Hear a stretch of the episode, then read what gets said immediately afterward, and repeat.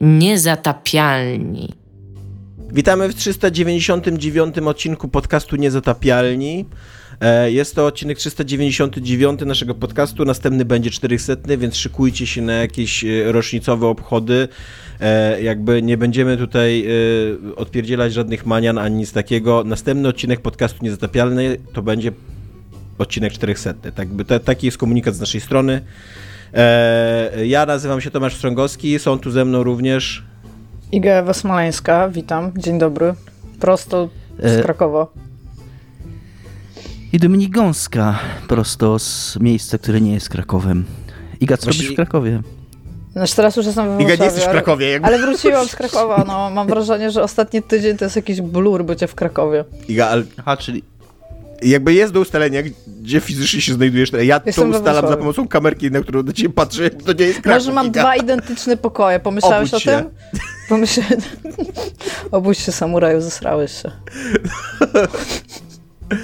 Dziękuję. E, tak. E, ja usłyszałem ostatnio, e, nie wiem czy pep talk, czy jak to nazwać, ale usłyszałem ostatnio, że źle reklamujemy swojego Patronite'a, ponieważ reklamujemy go na końcu, więc teraz na początku reklamujemy naszego Patronite'a. Otóż mamy Patronite'a, możecie nas tam wspierać, bardzo nam to pomaga, jesteście super, ci, którzy nas wspieracie, ci, którzy nas nie wspieracie, też jesteście super, nie chcemy na nikogo naciskać. Kapitalizm to nie jest dobry system, więc i, nie musicie brać w nim udziału. E, dziękujemy bardzo Michałowi, Mafinkowi, Bartkowi i Tomaszowi, którzy nas wspierają na najwyższym poziomie zaangażowania e, dostępnym. Te pieniądze nam bardzo pomagają i są super życiowo. E, I tak, i pomagają nam kupować chleb, i mleko, i piwo, a czasem nawet wódkę. Zależy od tego. Ja chciałem powiedzieć. Ja chciałem powiedzieć, że, że nie kupiłam wódki przez ostatnie 10 lat mojego życia, najprawdopodobniej. Jezu, ja się nauczyłem ostatnio pić dobrą wódkę. Znaczy ostatnio, tak z 5 lat temu, co nie? Ale tak. Nie, nie, nie, jakby, nie kielichami. Nie, no bo y, y, bardzo długo piłem tak nastoletnią wódkę, co nie? Że po prostu kielichami, żeby się nawalić, co nie? No tak. Ale jako, że teraz jestem stary i mam trochę więcej pieniędzy w życiu, i to wśród moich znajomych zaczęło być popularne picie whisky. A ja nie lubię whisky. Tak, whisky smakuje jak drewno. Tak, jak paliwo lotnicze, ale to okej, okay. jakby zależy jaką whisky pijesz, nie? Ale i żeby być jakby w tym towarzystwie takich dojrzałych ludzi, trzymających szklaneczki z lodem i jakimś płynem w środku. Nauczyłem Taki się pić bar tak... w kształcie globusa, nie? To też jest ważne, tak, żeby nauczyłem posiadać... się tak pić wódkę i dobra wódka to jest, kurde, zajebista rzecz. Dominik, oddaję ci głos, bo ci przerwałem. Chciałem powiedzieć, że jakkolwiek my nie będziemy na nikogo naciskać, to ja chciałbym powiedzieć, że jeżeli na przykład płacicie nam i będziecie się z tym czuć osobiście bardzo, bardzo dobrze, to to, to dobrze. To pochwalamy to i jakby to jest uzasadnione, że się tak czujecie, należy się dobrze. Jeżeli, jeżeli wy się czujecie dobrze z tym, że wpłacacie na pieniądze, to my myślcie, jak my się dobrze czujemy z tym, że Dokładnie. wpłacacie na pieniądze. Ja się teraz tak dziwnie czuję, bo przez to, że od tego zaczynamy, to mam wrażenie takie, byś przyszedł, nie wiem, do kościoła na msze święto i pierwsze by było ogłoszenia dysposterskie. Tak, a teraz jeszcze... I tak myślisz, że już możesz iść, ale nie? Nie możesz iść. A teraz jeszcze zrobię większego fikołka, ponieważ bardzo mnie zafascynował nasz ostatni, ostatni komentarz pod ostatnim odcinkiem, e, w który, znaczy nie, nie ostatnim, tylko przedostatnim, w którym rozma Dominik opowiadał o Resident Evil 5, e, co przy okazji będzie przy, przejściówką, bo ja... 4? 4, tak. Co przy okazji będzie przejściówką, bo ja będę też rozmawiał o Resident Evil 4, bo też przeszedłem. I czy wiecie, że RE Engine to nie jest, to ten skrót RE to nie jest skrót od Resident Evil? Pomimo znaczy, tego, że ten, znaczy, że ten... Tak, jakby rozumiem, co ty mówisz i przeczytałam to na Wikipedii, ale powiedzmy sobie szczerze, wzię, nazwali to RE Engine, bo robili na tym Resident Evil, po czym dokoptowali tak. do tego nazwy i nie, nie ma jakby inaczej, jest to, nie? Jest to przedziwne, bo właśnie stworzyli ten engine po to, żeby stworzyć Resident Evil 7, stworzyli Resident Evil 7 na nim i co więcej, na tym e, silniku do tej pory zrobili 13 gier, z czego 7 to są Resident Evil. czyli, że, czyli, że większość gier, które e, to są różne odsłony Resident Evil. Większość gier, które stworzyli na tym silniku to są Resident Evil, a jednak to RE i teraz to jest przedziwne, rozwija się to jako Reach for the Moon. Ja nie wiem, jakim sposobem RE się rozwija jako Reach no, for wiesz, the Moon. Jak się, jak się robi skrót, to się bierze dwie pierwsze litery całej frazy Klasyczny skrót, No właśnie tak? o to mi chodzi, że dlatego jakby, dlatego nie wierzę w fakt, że od tego wyszli, tak? Jakby... Tak. Zwrócił nam na to uwagę użytkownik e, Porkite i dziękujemy Ci za to. Jest to wspaniała e, ciekawostka, anegdotka, którą będziemy powtarzać na imprezach i będziemy po prostu błyszczeć teraz towarzysko. E, tak, tak, jesteśmy bardzo fan at parties ogólnie. Tak. Będzie taka scena, to będziemy taką scenę jak ze Scotta Pilgrima, że ej, ej, mała, wiesz od czego skrótem jest, że RE Engine to wcale nie jest skrót o Resident Evil Engine, tak naprawdę. Tam... Mimo, że zrobili na nim Resident Evil 7 i 7 na 13 gier. To są Resident Evil. Nie Yes, zgadniesz, jak to się rozwija. I will leave you alone forever now. Albo będę jak ten chłopak z mema, taki stojący w rogu, co nie? Patrzący, jak inni się dobrze bawią. Oni nawet nie wiedzą, jak się rozwija RR Engine. E, tak, więc e, e, co jest grane u mnie, pytacie? Otóż e, chciałbym na początku Już bardzo, powiedziałeś nam, nie, nie... to ty dzwonisz, mordo. e, bardzo, bardzo skrótowo powiedzieć tylko, że grałem w Resident Evil 4, tego remake'a, przeszedłem go e, i e, zgadzam się totalnie z Dominikiem. Dominik to jest bardzo mądry człowiek, który bardzo mądre rzeczy powiedział na temat tej gry. E, jest ona przede wszystkim, jakby, jakby miał jedy, jednym czasownikiem podsumować moje tam 15-16 godzin grania, to jest męcząca. Jakby e, świetnie się bawiłem jest przez pierwszy... przymiotnik. Zmęczony, o, taki. Okej. Że po 16 godzinach jestem też nie jest zmęczony czasownik. tą grą. Co? To też nie jest czasownik.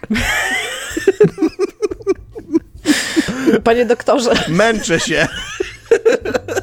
panie doktorze, to nie są czasowniki, halo. E, więc tak, jakby e, super się bawiłem w tą grę na początku. Ona tam dopóki się dzieje w wiosce i jest jeszcze trochę takim bardziej survival horrorem niż e, taką strzelaniną akcji, to, to się dobrze bawiłem, ale to też wynika, to chyba nie wynika z tego, że ona się jakoś zmienia bardzo, tylko wynika po prostu z takiego e, przesytu tym, co tam się dzieje, bo tam się dzieje w kółko to samo, tylko coraz więcej. I te strzeliny są coraz dłuższe i mm, jakby, no to po prostu jest męczące, to po prostu tak siadało mi na bani, jak, jak już pod koniec były po prostu takie fale wrogów, które tam raz za razem wylatywały z jakiegoś jednego domku i tam się okazywało, że w tym domku żyło od kurde w jakiejś dobrym, dobrej patchworkowej rodzinie, co nie, 30 zombiaków, kurde, e, trzy wielkie insekty e, i jeszcze e, koleś z głową byka zamiast, zamiast ludzkiej głowy, co nie. To ja się tak zastanawiałem, kurde, co oni tam robią, co nie, ale przede wszystkim się zastanawiałem, kurde, kiedy to się skończy, jakby, jak długo ja jeszcze będę musiał No bo oni tam, z tego co ja wiem, skrócili taki tak te e, arenki jakby, no bo to, to była taka, taka gra arenowa. Szedłeś, była arena, ileś fali, Ona jest następne- chwila ciągle bardzo przerwy, kolejna Nadal arena. Tak, ale jest, i tak. tak i tak wyrzucili dosyć dużo aren. E, I, I ona jest też, poza tym, że jest bardzo arenowa, to mi się bardzo skojarzyła z mm, Uncharted, bo jest bardzo nastawiona na takie właśnie e, sceny, takie spektakularne sceny akcji jakby z, pros- z filmów, co nie? Jak, ra- raz na jakiś czas jest po prostu sekwencja, kiedy tam, kurde, polujesz na wielką rybę, co nie? Albo jedziesz, kurde, na e, wagoniku przez kopalnię Tak, i strzelasz ważne. do rzeczy. I to jest takie, że okej, jakby, tam, ale wydaje mi się, że właśnie przekroczyliśmy, wyszliśmy z tego etapu gier wideo i jakby wróciliśmy już Znaczy, tak... Tak, ale weź pod uwagę, że Resident Evil 4 nie dość, że zrewolucjoni- zrewolucjonizowało serię Resident Evil, to one w ogóle dosyć mocno zrewolucjonizowało gry akcji. Tak, Tak, tylko jakby... że ja się z tobą zgadzam, absolutnie, tylko ja mówię o grze, która wyszła w 2023 roku i co więcej, ja jakby... Ty mówisz o remake'u starej gry, który wyszedł w tym roku. Tak. Czyli, że Dziękuję. powtarzam, mówię o grze, która wyszła w 2023 roku. E, I co więcej, ja byłem bardzo napalony na tą grę, bo ona została dzisiaj. Ten remake dostał bardzo dużo ocen 10 na 10. I moim zdaniem to jest tylko i wyłącznie nostalgia. Ta, to dzisiaj to nie jest gra 10 na 10. Jakby tak zgadzam się z tobą, rozumiem skąd to się wzięło, ale jakby ktoś dzisiaj wydał na przykład Fallouta 2 w takim stanie, jak był Fallout 2 w tam 97 10 na roku. 10, ja, ja już daję. No właśnie nie. No właśnie wiem, że nie daję. Ale ja bym Problem- chciała problem powiedzieć, że, cyber, że, że jakby Cyberpunk dostał 10 na 10. Ludzie niekoniecznie znają się na grach w Iga, 2021 znowu roku. Zawsze drive-by na Cyberpunka jest w cenie. Dominik, wiesz Ja o tym. tylko powiedzieć, że jest to remake i akurat, tak jak pokazał na przykład Resident Evil 2 remake, można zrobić, jak Tak. już się robi, jeszcze raz, jak się To robi remake, dwie to można, inne gry. to można w pewnym sensie mm, zaprojektować tą grę od nowa, a w te, po tej grze, poza tą zmianą graficzną, ona jest takim bardzo shooterem z lat 2000. tak jak mówi Tomek. Tak, zgadzam się, mm, zgadzam się z Dominikiem. Znaczy, dobrze się bawiłem, to nie jest tak, że się źle bawiłem, ale, ale jest męcząca ta gra. Jest, y, jest, jest zdecydowanie za długa. Jakby ona nie ma historii, nie ma scenariusza, trwa na, na, na 14-16 godzin rozgrywki. E, I no i to bardzo widać też, że ona w pewnym momencie, znaczy ona w ogóle rzadko kiedy mówi cokolwiek, jakby ro, rozwija fabułę, tylko to jest tak, że tam właśnie musisz rozwalić 6-7 aren, żeby dostać kolejny bit fabularny, który tam posuwa trochę akcję do przodu. A jednak jest to bardzo gra oparta na takiej linearnej historii, właśnie tak jak film akcji, gdzie tam się dzieją się rzeczy i dowiadujesz się nowych rzeczy, spotykasz bohaterów, ci bohaterowie tam mają jakieś motywacje, o których się dowiadujesz i tak dalej, i tak dalej, nie? E, więc tak, więc to tylko chciałem tutaj dopisać Domkowi, bo ja tak, bo Domek mi zarzucał y, w prywatnej korespondencji, którą tu będę teraz ujawniał, że ja Piszecie do siebie listy? Piszemy do siebie listy, tak. O. Normalnie ręcznie i wysyłamy pocztą. Dominik mi zarzucał, że ja go atakowałem za te, 10, za te 8 na 10 jego w recenzji i ja go trochę atakowałem w imieniu ludu właśnie, bo, bo był taki konsensus, jak wyszła ta gra, że ona jest 10 na 10 rozdziału i tak dalej. A jak ją wszedłem, to ja bym e, jeszcze bardziej, jakby, ja, ja bym dał tejże 7 na 10, jakbym ją miał oceniać, nie? Czyli e, właściwie to jest... To, to jest ledwo gra, tak? Tak, tak, właściwie tak. Odpaliła mi się na PlayStation, więc te jeden minimum na jeden. Daje, tak, to jest gra, tak. więc 7 na 10 jakby tak. Yy, Ludzik tak, chodzi. Ludzik chodzi. E, natomiast e, moje takie prawdziwe, co jest grane, to jest e, film Argentyna 1985. E, który to jest, e, był nominowany do Oscara dla, za najlepszego, dla najlepszego filmu nieanglojęzycznego e, razem z naszym IO. Y, oba te filmy nie dostały, bo, y, bo dostało na zachodzie bez zmian.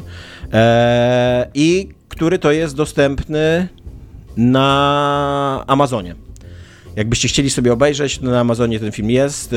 Jest to E, taka historyczna e, opowieść na temat procesu, który się odbył w Argentynie w 1985 roku, e, który po upadku, tam Argentyną co jakiś czas rządziła junta wojskowa i te różne hunty wojskowe, tam, bo tam wojskowi też między sobą się bili, organizowali przewroty, odbierali sobie władzę nawzajem i tak dalej, co nie?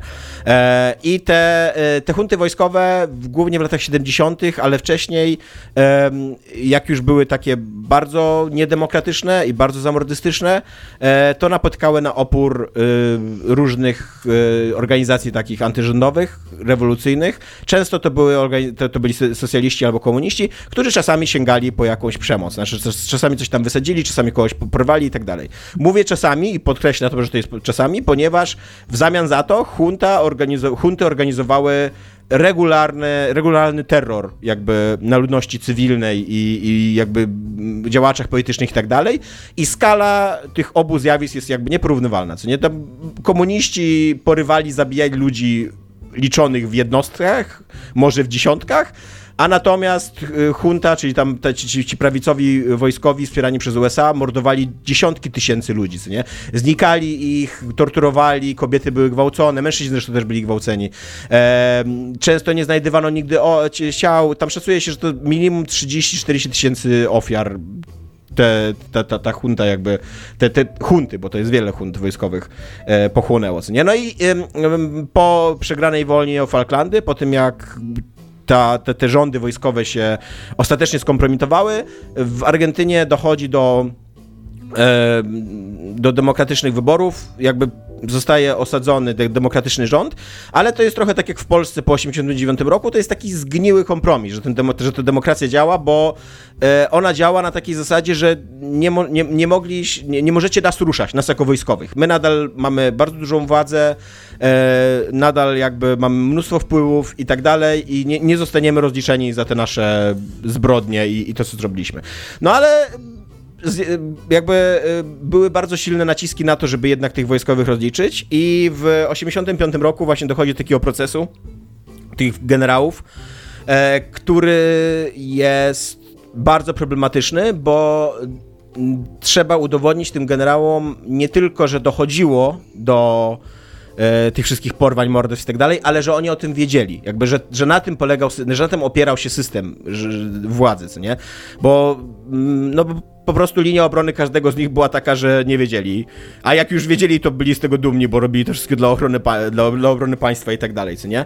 E, jest to bardzo dobry film. E, jak e, taki dramat sądowy, bardzo realistyczny. Jeżeli lubicie dramaty sądowe, to tutaj jest właśnie głównym bohaterem jest prokurator, który taki posunięty trochę wieku, jakiś mniej więcej w 50, który jakby to jest ważne, bo on jest umoczony też. Znaczy, był prokuratorem, co Iga, tak na nie patrzysz? No, że posunięty w wieku mniej więcej po 50. I tak no. się. Dude, jesteśmy dosyć blisko pięćdziesiątki wszyscy. Jesteśmy posunięci w wieku, Iga. No. tak. No, nie mów mi tak. Tak, ja, ja w tym roku i w następnym będę chodził na 40, tak jak kiedyś chodziłem na 18. Ja, ja już się godzę z tym, że jestem... To jest thing, tak? Ludzie sobie robią 40 urodziny, no, tak, jakoś takiego 18? Tak, jest. Hmm. Raczej tak bardziej się hucznie obchodzi 40, tak więc e, e, to jest ważne, że on ma te 50 lat, bo to jest ważne, bo on był prokuratorem również za tej, za, za, za, za zarządów tych wojskowych, nie? Więc on nie jest taką krystalicznie czystą postacią. E, on w swoim życiu też musiał kilka kompromisów moralnych zawrzeć. To mu jest w pewnym momencie wyciągane, e, a też, przy, e, a też z drugiej strony jakby on bardzo niechętnie podchodzi do tego procesu, bo zdaje sobie sprawę, jak potężna jest jeszcze ta, to całe takie lobby wojskowe. I tam w zasadzie od pierwszej minuty wszyscy mu grożą śmiercią, naruszają strefę osobistą jego, jego rodziny, dostaje jakieś listy z pogróżkami, no, każdy cały czas musi się bać o, o, o swoje życie, mimo że on bierze bardzo niechętnie tą sprawę. On, ona mu zostaje przydzielona tak naprawdę na siłę, nie? Ale bierze się do niej na porządnie, nie? I, e, I tak, tak jak mówię, jeżeli byście chcieli obejrzeć porządny, realistyczny dramat sądowy o tym, jak autentycznie wyglądają trudne politycznie sprawy i jak to się przeprowadza, jak się zbiera dowody, jak się przesłuchuje ofiary, e, jak się manipuluje też opinią publiczną, bo tam jedna i druga strona manipulowała opinią publiczną, bo właśnie z kolei e, generałowie jakby grali na takich e, patriotycznych bardzo emocjach, a prokuratora grała na takich ludzkich, takich, że tam, że, że no tortury to nie jest patriotyzm, nie? Że, że, że mordowanie ludzi to nie jest sprawiedliwość i tak dalej. Ale też, też jakby takimi bardzo populistycznymi hasłami. Zresztą jest taki moment zwrotny w tym filmie, jak ta właśnie ta cała, ta cała drużyna e, prokuratorska decyduje się w końcu zacząć rozmawiać z mediami i dzięki temu właśnie zacząć zdobywać poparcie opinii publicznej w tej procesie, nie? Bo jest mnóstwo, bo też w tamtych czasach mnóstwo ludzi w Argentynie cały czas uważało, że ci wojskowi, no, dobrze robili, co nie? Że tam e, trzeba było pomordować tych komunistów i tyle, a że przy okazji pomordowano trochę niewinnych ludzi, no to, to cóż, to co się dzieje, nie? E, natomiast e, jakby, jak bardzo polecam, jeżeli byście chcieli zobaczyć, to, to, to, to, to super. To nie jest jakiś egzotyczny film, to jest taki normalnie główny nurt filmowy, jak oglądaliście jeden dramat sądowy, taki amerykański. Jack to... Wojskowy Biuro Śledcze. Tak, to to jest coś takiego, tylko... Law and Order jeszcze. Law and Order. Tak, and Order to jest mało sądowy, tam raczej się na śledztwach jest, skupiają. Tak, ale jest, jest, trochę sądowych też rzeczy. Ale raczej się kończą zazwyczaj te odcinki na postawieniu zarzutów, co nie? Tak. Co jest dosyć paradoksalne, bo tam często jeszcze się bardzo dużo rzeczy dzieje dalej, co nie, po postawieniu zarzutów. E, ale tak, dun, jakbyście... Tak robi ten serial. Tak, jakbyście Dziękuję. chcieli obejrzeć taki realistyczny dramat sądowy, który fajnie gra na emocjach, jest świetnie zagrany, opowiada ciekawą historię, to bardzo polecam, to jest naprawdę rewelacyjny film, aczkolwiek ja mam z tym filmem trochę taki problem, jak, miałem jak mam z psami, na przykład polskimi, e, Psy Polskie to jest super film o pewnym momencie w naszej epoce, historii Polski, ale on jest bardzo hermetyczny i bardzo trudny do zrozumienia, jakby zakłada bardzo dużą wiedzę widza o tym, jak Polska wyglądała na przełomie lat 80. i 90. Te wszystkie żarty, to, że oni tam wynoszą SBK śpiewając Janek Wiśniewski Janek padł. Wiśniewski padł, no. Tak, to że, to, że mówią o paleniu dokumentów, to, że jest komisja weryfikacyjna prowadzona przez y, partię, która się nazywa Chrześcijańską Niejedności, to, że on mówi do przewodniczącego tej, tej, tej komisji, że czasy się zmieniają, a pan zawsze w komisjach, to są takie hermetyczne dowcipy, które my rozumiemy, bo żyjemy w tym kraju, znamy jego historię i, i wiemy o co chodzi w tym, ale wydaje mi się, że taki widz nie polskojęzyczny, który nie, nie, nie, jest, nie, nie, nie wychował się w Polsce, może mieć problem z ich zrozumieniem, bo one, one nie są w ogóle wyjaśniane, nie? I trochę tak samo jest z tym Argentyna 1985. Tam bardzo dużo trzeba wiedzieć na temat tego, co się wydarzyło. Ja miałem to szczęście, czytałem dopiero co tą książkę o historii futbolu w Argentynie i tam był duży taki wątek właśnie historyczno-społeczny, tłumaczący kontekst cały te, te, te, tego futbola, futbolu argentyńskiego, więc mniej więcej kojarzyłem, ale to jest film, który ma, jest tak oderwany w ogóle od tłumaczenia faktów, że jak się kończy mm, ten film, to wprost tam, nawet, nawet jak podają te napisy końcowe, co się dzieje dalej z bohaterami, to nie mówią do końca, co się dzieje dalej z tymi generałami, co nie? Bo, no bo to nie było takie proste. Tam, to, to nie było tak, że oni dostali sprawiedliwość i naraz, co nie? To nigdy nie jest takie proste wobec bardzo, bardzo bo potężnych, bogatych ludzi. E, więc y, no wydaje mi się, że mogli, że jeżeli naprawdę chcecie to obej go obejrzeć, to przynajmniej przeczytajcie hasło na Wikipedii najpierw, co nie? E, o tych procesach, o tym, jaki był ich kontekst, jak one się skończyły tak naprawdę, e, te kilka lat po, po wyrokach, co tam się wydarzyło. Nie wiem, czy mogę spoilerować, czy nie. Nie, to jest historia ogólna. Wiem, Już Dukierka pokazała tak... nam, że nie możemy jakby mówić o rzeczach, które się stały w jasny e, sposób. No właśnie, więc, więc nie wiem, czy mogę spoilerować, czy nie. W każdym razie istnieje takie zjawisko jak amnestia, jakby istnieje taki mechanizm jak amnestia. Mhm. Być może on został wykorzystany później przez jakiegoś polityka, nie? E, i, ale tak, ale bardzo polecam. Tylko mówię, tylko radziłbym ze znajomością kontekstu, jakąś taką bardzo minimalną, no bo mówię, ja też nie jestem ekspertem od historii w Argentyny, tam przeczytałem jedną książkę o futbolu, co nie? E, ale to już mi wystarczyło, żebym zauważył, że kurde, oni wielu rzeczy nie mówią, nie? że zakładają, że wiele rzeczy po prostu widz wie e, i, e, i, i tyle, no.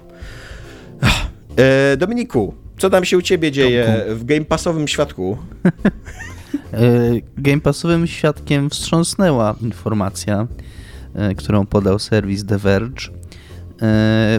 Taka mianowicie, że Microsoft y, rezygnuje z jednodolarowego, czyli w Polsce 4-złotowego okresu próbnego Xbox Game Pass Ultimate i PC Game Pass, który był dostępny dla nowych użytkowników, ale niektórzy tak robili na przykład, że powiedzmy brali tego Game Passa i później korzystali miesiąc, nie korzystali parę miesięcy i później znowu mogli wziąć, więc to nie było tak, że tylko raz można było, ale jak się zakładało... Ja jak potwierdzam, się, tak. Zakład... No właśnie chciałam powiedzieć, Zakład... gdyby tylko ktoś w tym podcaście tak robił. Nie? Mam, znam ludzi, którzy tak robią. E, Microsoft poinformował głosem głowy, e, głosem głowy, czy co to jest za głowa? Głowa globalnej komunikacji Xboxa, pani Kari Perez, e, powiedziała, że mm, zatrzymują, w sensie przestają oferować te oferty dla nowych, wprowadzające oferty do Xbox Game Pass Ultimate i PC Game Pass i aktualnie zastanawiają się nad e, innymi e, promocjami marketingowymi dla nowych klientów w przyszłości. E, Tomek w, w mailu, który przygotował na ten odcinek, jak to zazwyczaj robi, tak uszczknę rąbka tajemnicy, uchylę, nie uszczknę, rąbka tajemnicy, polecił mi przeszukanie Reddita. Mm, specjalnie w tym celu wszedłem na, Reddita? na subreddita Xboxa i pies psak z kulawą nogą. Ta informacja nie interesuje generalnie. To znaczy tak, bo ja, ja prosiłem Dominika, żeby jakieś interpretacje tego ruchu, czy jakieś nowe strategie będą, czy coś, ale widzę, że... Znaczy, ja mam, ja mam interpretację, która też pojawia się w artykule The Verge, o niej za chwilę, natomiast moja prywatna ocena i też patrząc na komentarze, ten, ten news wywołał raczej mało komentarzy w zagranicznym internecie. Wydaje mi się, że... Mm, Game Pass jest generalnie postrzegany, jeżeli są jakieś zarzuty do Game Passa, to raczej one nie dotyczą ceny, on jest raczej postrzegany jako dobry deal, mm, po prostu w swojej nawet standardowej cenie. Mm, I, i jakby nie, nie, ma, nie ma takiego poczucia, że ta usługa jest za droga i ten jeden dolar to była jakaś e, droga, żeby, żeby zwalczyć tą jego zaporową cenę. Mm, byli ludzie, którzy z tego korzystali, jasne i, i nie chcę tutaj mówić, że tam w Polsce ich było więcej czy ten, bo to tam jest takie gadanie, e, ale, ale no raczej, raczej nie, nie, nie jest to coś, co jakoś wstrząsnęło świadkiem graczy, co wydaje mi się, że jest spoko.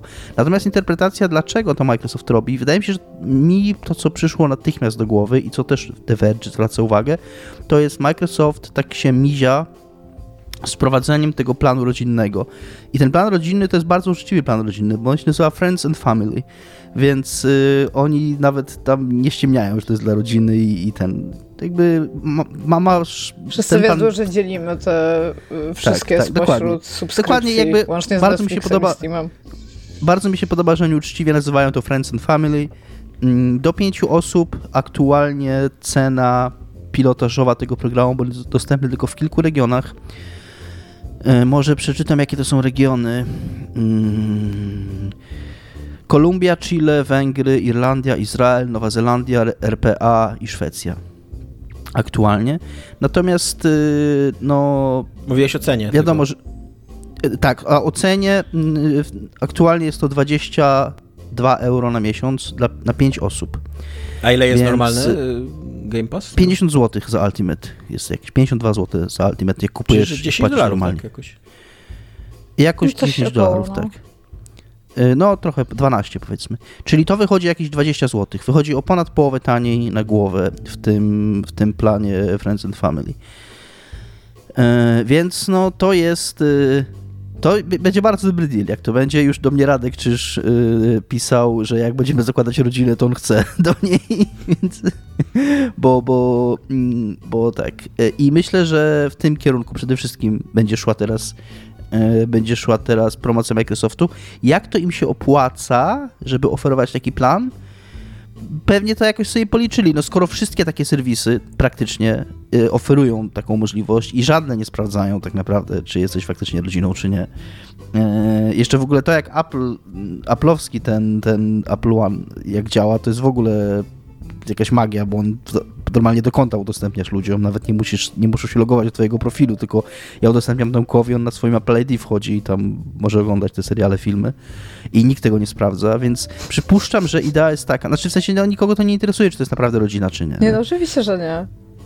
E, I, I że prawdopodobnie oni liczą na to, że ludzie, którzy by nie wzięli tego Game Passa, się będą łączyć teraz w paczki i go brali. I jakoś tam im się, im się to opłaca. Poza tym Game Pass jest taką trochę tajemnicą Poliszynela, że celem tej usługi, jakby ona się monetyzuje, monetyzuje nie tylko na subskrypcjach. Ona się monetyzuje dosyć mocno na, na DLC i na wszelkich w ogóle zakupach w aplikacjach, bo, bo Microsoft nie udostępnia tych wszystkich gier, nawet które są ich własne e, na dzień premiery w subskrypcji, to wszelkie dodatki są płatne, musisz za nie zapłacić, więc jakby idea jest taka, że jeżeli dostatecznie szeroko tą sieć zarzucisz, i dostatecznie dużo graczy złapiesz, to jakaś ich część kupi te DLC, kupi nie byłoby te też, zakupy. Nie byłoby też wielko, wielkim zaskoczeniem, jakby Microsoft, który ma wszystkie pieniądze tego świata praktycznie, e, jakby bardzo długo mógł sobie pozwolić na straty, co nie? Jakby jest to dosyć znana współcześnie i chyba nie tylko współcześnie praktyka biznesowa, żeby bardzo długo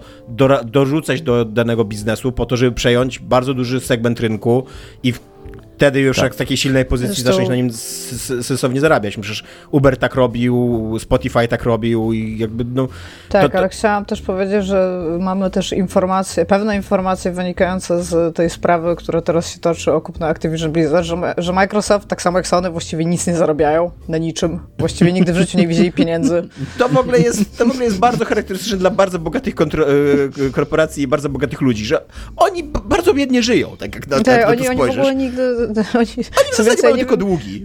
Tak, ja nie wiem, co, jakby mi już jest trochę przykro to czytając, ja się zastanawiam, czy na przykład nie zacząć płacić trochę tam dla tych ludzi, którzy są w tym Microsoftie i tym samym bo są y, tacy biedni teraz. Co do, co do Microsoftu, to mm, od czasu Satty Nadelli, nie wiem ile on lat już jest tym CEO, ale długo, y, on jakby to, jaką on zmianę w stosunku do poprzedniego kierownictwa Microsoftu mm, wprowadził, to że Microsoft jako cała korporacja staje się bardzo nastaw, stała się bardzo nastawiona na, na właśnie na, na, na, na świadczenie usług i na, na takie abonamenty, na takie usługi trwające. Cały Office jest tak przecież teraz zrobiony, Windows idzie w tą stronę, mm, te wszystkie ich Azury, cloudy, jakby to jest, to już nie jest firma software'owa, to jest firma świadcząca właśnie subskrypcyjne usługi tak naprawdę. Jakby w tą stronę to idzie, więc przypuszczam, że yy, oni ciągle chcą, tak jak powiedział Tomek, że im zależy po prostu na zagarnianiu jak największej liczby użytkowników, żeby zasiorbać do tego ekosystemu jak, jak największą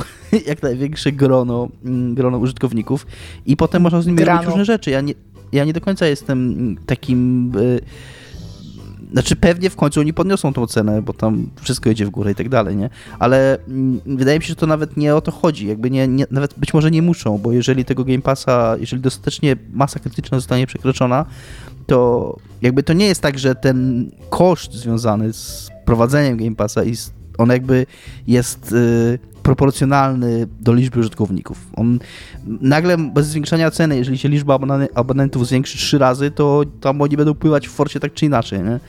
Mm, I, i kwestia, kwestia jak to zrobić, żeby to się jakoś sensownie przeliczało. Nie? Przypuszczam, że ten próg taki, że musisz mieć pięciu znajomych, no to tam no musisz mieć pięciu znajomych. No być może nie każdy ma pięciu znajomych. Na przykład wiem. ja. Ale jest Radek Krzyż jakby co, więc musisz, musisz tylko czterech mieć. A teraz ja no dostaję no Radka, tak? Radek jest, Radek jest na wolnym rynku dostępny. No właśnie, jakby ja, Dominik, twój Tomek, e, Mielu, wiemy, że, że go znasz i jeszcze Radek, czyż masz pięciu znajomych? Radek Krzyż to jest taki Radek Krzyż to jest taki wildcard, taki wiesz, jak nie masz... On przed chwilą chciał być z tobą w rodzinie, a teraz po prostu go wyrzuciłeś do mnie. Wydaje mi się, że on chce być w jakiejś rodzinie, jakby wydaje mi się, że tam mu lata koło fujary. Jaka to będzie rodzina, czy moja, czy twoja. Chce mieć Passa za 20 zł prawdopodobnie po prostu.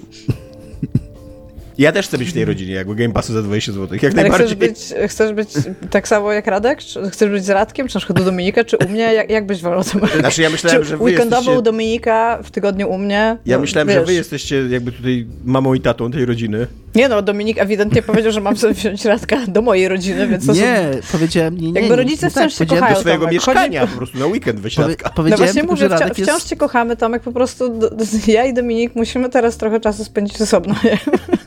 Nie, nie, nie, nie, nie. Ja tylko powiedziałem, że Radek jest y, jakby dostępny jako opcja dla każdego. Jakby wystawił swoją kandydaturę na wolnym rynku i, i kto go zagarnie albo przyjmie, to, to będzie go miał, że tak powiem. E, tak. I no, mówię, myślę, że spoko będzie. Dominiku, co jest grane u ciebie? Ojejku. E, na początku chciałem powiedzieć tylko a propos spoilerów, mm, bo mi się przypomniało, że nie będę o tej grze mówił, bo wiele razy już o niej mówiłem, ale skończyłem w ostatnich dniach Indiana Jones and the Fate of Atlantis po raz kolejny i klikałem sobie po instrukcji do tej gry, która jest udostępniona na Steamie. I urzekło mnie, jak kiedyś w instrukcjach do gier, ja o tym zapomniałem, ale faktycznie tak było, E, oni opisując na przykład sterowanie, opisują wszystkie minigierki, jakie są w tej grze. I jakby totalnie, tam będziesz łodzią z podwodą kierował, będziesz samochodem jeździł, będziesz tym tam i opisują, jak, jak tym sterować. Albo piszą graczowi, że w tej grze będzie moment, kiedy będziesz podejmował decyzję, którą, przez którą ta gra się rozwidli na trzy ścieżki. Radzimy, żebyś w tym momencie zapisał sobie grę, że móc się później cofnąć i sobie to przejść. Nie? Jakby dzisiaj coś takiego graczom zrobili, to by kurwa taki jęk był, że twórcy spoilują grę w instrukcji, że kurwa by graczom dupy popękały. E, uważam, że, że to jest bardzo fajne i z bardzo dużym szacunkiem do gracza jest ta instrukcja zrobiona. Tak właśnie dokładnie mu opisuje, co w tej grze jest, co może w niej robić, na co musi zwrócić uwagę, jak powinien w nią grać, bez takiego kurna strachu, że nie wiem, że coś komuś zepsuje zabawę, bo się dowie, że są trzy możliwe przejścia. No to... E moje Co jest grane było dobrym przykładem tego, jak się zmieniły czasy. Ja nie wiem, czy mogę zaspoilerować wyrok w historycznym procesie sprzed 40 lat.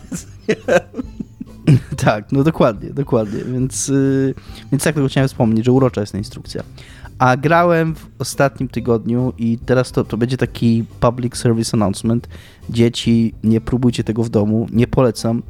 Yy, grałem w Cywilizację 6, która pojawiła się jakiś czas temu na Game Passie, wersja Xboxowa i PC-towa, grałem na Xboxie. Mm, I, I stwierdziłem tak, no dobra, lubię grać cywilizację, wiem jak to się dla mnie kończyło, ale był jakiś chyba wtorek wieczorem, tam 19-20. Odpalę, włączę, tam zobaczę jak się gra w cywilizację na Xboxie. Nie grałem nigdy w szóstkę. I, no i oczywiście mogłem się spodziewać, że skończy się to dla mnie tak, jak się dla mnie kończy zawsze granie w cywilizację. To znaczy, i to jest tak, że włączyłem, była 20 i tak gram, gram i tam, okej, okay, no tam cywilizacja, spoko, tam pogram godzinkę i, i, i, tyle, czy dwie i tam pójdę coś innego robić. I miałem takie, tak totalnie taką jazdę, taką narkotyczną praktycznie. To znaczy, im dłużej grałem, tym szybciej mi czas płynął. Jakby nagle była 20, później była 21, później jak spojrzałem na zegarek, była pierwsza w nocy, później była nagle czwarta z jakiegoś powodu. I grałem to w do piątej, poszedłem spać o piątej, wstałem tam o 10 rano do pracy, i kolejnych moje kilka dni tak wyglądało, że siadałem po pracy do grania, grałem do rana, spałem kilka godzin, trwało to ku na tydzień, zrobiłem przez ten tydzień 30 godzin w tej grze. Yy, jedną kampanię przeszedłem, bo tam się bo ja zawsze biorę w tej grze najdłuższ, największą mapę, najdłuższą, najdłuższy czas tury, żeby mieć to wrażenie faktycznie że tego czasu, który trwa w tej grze, bo na tym normalnym czasie, jak tak szybko przeskakują ci te epoki, to jakby nie czuję wagi tego, tej cywilizacji. To ja muszę mieć na tym na najwyższym tym. E, I, i autentycznie, kurde, ja nie wiem, co te gry robią z moim mózgiem, bo ja nawet nie jestem jakimś fanem cywilizacji. jakoś, nie, jest, jak, nie jest tak, że ja jakoś super lubię te gry. Ale, ale jak zaczynam w to grać, to, to, to, to tak kurna z tymi śrubkami w głowie, czy tam z tymi sznureczkami pociąga, że, no, że autentycznie ja po prostu nie wiem, co się dzieje ze mną i, i, i mogę przestać po prostu. Mm, e, ale teraz parę słów o samej grze, żeby tak nie tylko ten. Bo, bo może ja mam po prostu coś z głową, może wy, jeżeli próbowaliście kiedyś cywilizację i umiecie ją stosować odpowiedzialnie, ja najwyraźniej po prostu nie umiem stosować odpowiedzialnie cywilizacji, e, to, to, to może tam jeżeli znacie siebie na tyle i możecie sobie zaufać w tym, w tym, w tym temacie, Mm, to kilka rzeczy, które mi się, ja mówię, nie grałem wcześniej w szóstkę, co mi się super podobało. Pierwsza rzecz, która mi się super podobała, to to, że e, tam może mniej, że ta gra jest teraz na heksach, bo tam czy jest na heksach, czy jest na kwadratach, czy na czymkolwiek, to tam to za różnica. Natomiast to, co wprowadzili, to, że na takim jednym heksie może stać tylko jedna jednostka. Tylko znaczy czasami dwie, tam jedna bojowa, jedna wsparcia, albo tam może stać, nie wiem, mm, settler i, i wojownik, tak, tam, ten, ale generalnie na przykład bojowa jednostka tylko jedna. Co sprawia, że, że ma się dużo mniej w ogóle jednostek w tej grze. Dużo mniej ich produkuje, one się dużo dłużej robią i te twoje armie nie wyglądają tak jak w starych cywilizacjach, że pod koniec gry to już nie ogarniasz, po prostu tyle masz tych ludzików, które tam łażą po tej mapie, że już po prostu tracisz w ogóle rachubę, jakich masz gdzie i, i, i po co. Tylko właśnie mm, raczej jest skoncentrowana na to, żeby mieć, skoncentrowana na to, żeby mieć tych ludzików mało, do tego stopnia nawet, że jak ci się ich robi więcej, to masz taką opcję łączenia, że jak masz tam dwa tych, nie wiem, samochodziki, to możecie połączyć i zrobić jeden mocniejszy samochodzik z tych dwóch słabszych samochodzików. Jak więc... wiemy, jest ogólnie. Masz e, typa z Gidą i drugiego typa z Gidą, więc łączysz ich w większego typa z Gidą. Nie? Tak, tak, tak, tak. Hmm. Więc generalnie te, y, jak pod koniec gry już tak nawet miałem tam cały kontynent y, wielkiej, wielkiej białej Polski pod y, władzą królowej Jadwigi, która swoją drogą. Ona przynosi gra... pisanki chyba, nie? Nie wiem, ale jako jak się gra. Świata, to, to, co jest fajne, to co jest fajne, jak się gra, yy, każdy lider, każdy dowódca mówi w swoim języku. Więc jak grałem tam, ja grałem po angielsku, bo tak mam ustawionego Xboxa, nawet nie wiem, czy to gra ma polską wersję. Ale jak spotkałem Jadwigę, to do mnie zaczęła po polsku gadać i od razu tam do mnie, że o, tak naprawdę ja jestem królem, ha, ha, ha, nie wiedziałeś tego, ale ja jestem królem, a tam hola, hola, hola, Jadwigo, tam to ty dzwonisz, ja w ogóle nie pytałem o to, ale spoko, nie? I, i, no, ale ja później grałem jako ta Jadwiga, na początku wziąłem losową jakąś nację, zacząłem grać Chińczykami, potem stwierdziłem, że nie chcę grać Chińczykami i, i zacząłem od początku polską. I, I mówię, jak już pod koniec miałem tam cały kontynent zajęty, to Ale czy oni, kont... zaczekaj, czy oni po angielsku też tak podkreślają właśnie, że ona jest męskim królem? Ona mówi po polsku w ogóle. Aha, ona tak, mówi, ona, każdy, każdy dowódca mówi w swoim języku. A nie ma tam Chińczyk podpisów po... angielskich na przykład? Są angielskie odpisy i w angielskim, no jest to przetłumaczone na angielski normalnie, tak, że podkreśla to, że jest królem. Yy, I no i mówię, pod koniec, jak już miałem tu cały kontynent, to nawet w tym całym kontynencie miałem tam, no nie wiem, tam 10 powiedzmy tych ludzików na, na całym tym kontynencie i to była moja cała armia, którą wyprodukowałem. A, a robiłem dużo wojska, bo w ogóle bardzo militarnie. Z jakiegoś powodu, bo dlatego, że ja chciałem być bardzo pokojowy, ale na początku gry, na jacyś pieprzeni Amerykanie mi wypowiedzieli wojnę totalnie bez powodu. Yy, ja Klasyczni tak Amerykanie to jest, jakby. To jest, to, to, to, to jest klasyczna średniowieczna wojna amerykańsko-polska, jakby. Tak, tak, dokładnie. I Amerykanie mnie tam cisnęli, ledwo się z tej wojny wybroniłem, ale jak się z niej wybroniłem, przyszedłem do kontrofensywy, zająłem, zająłem im dwa, trzy miasta, oni mnie strasznie prosili o pokój, więc w końcu się zgodziłem Pamiętam, jak Polska zajęła Washington. Ale jacy to Amerykanie się zaatakowali? Rdzenni Amerykanie, czy już europejscy Amerykanie? Nie, no, już? europejscy Amerykanie, europejscy Amerykanie. E, I I później stwierdziłem, że no jasne, no to oni mnie bez powodu zaatakowali, no to nie pozwolę na to, to będę się mścił, więc tam pknąłem swoją zemstę. To jest w ogóle najgorsze, jak o tej, po tej 11 czy 12 w nocy coś się takiego wydarzy i ja mówię, nie, nie, nie, nie, nie, jakby teraz będę knuł zemstę na najbliższe 300 lat, żeby, żeby przejść do kontrofensywy. No i, i z tego powodu... Ale to jest bardzo, ładne, bardzo ładna taka ilustracja takiego, e, takiego mechanizmu, że jak to jest, że czasem narody się nie lubią, nie, że Polacy i Niemcy się nie lubią. Przecież tak jakby koniec końców to jesteśmy taką gru grupą jednostek, która nie ma jakiejś takiej historycznej pamięci, co nie, ale jest nad nami jakiś taki właśnie taki mózg, taki narodowy, co nie. Teraz będziemy 300 lat tych Polaków jechali, co nie? Taką tak, zemstę no dokładnie, teraz. Dokładnie, dokładnie coś miałem. I swoją drogą, to co mi się też bardzo podobało, nie pamiętam, czy to było w poprzednich cywilizacjach, ale y, bardzo jest ta gra nastawiona na mm, jeżeli atakujesz innych bez powodu, to dostajesz taki status, że jesteś warmonger i on ci tak naprawdę nigdy nie schodzi później, więc wszyscy cię nie lubią. E, a dodatkowo on się zwiększa. Tak naprawdę, jak y, zajmujesz miasta w trakcie wojny, nie? Jak, to, to, pamiętam, że w starych cywilizacjach przynajmniej, jak zająłeś w trakcie wojny miasto, to jak tą wojnę skończyłeś, to to miasto było już twoje. Jakby, bo tak.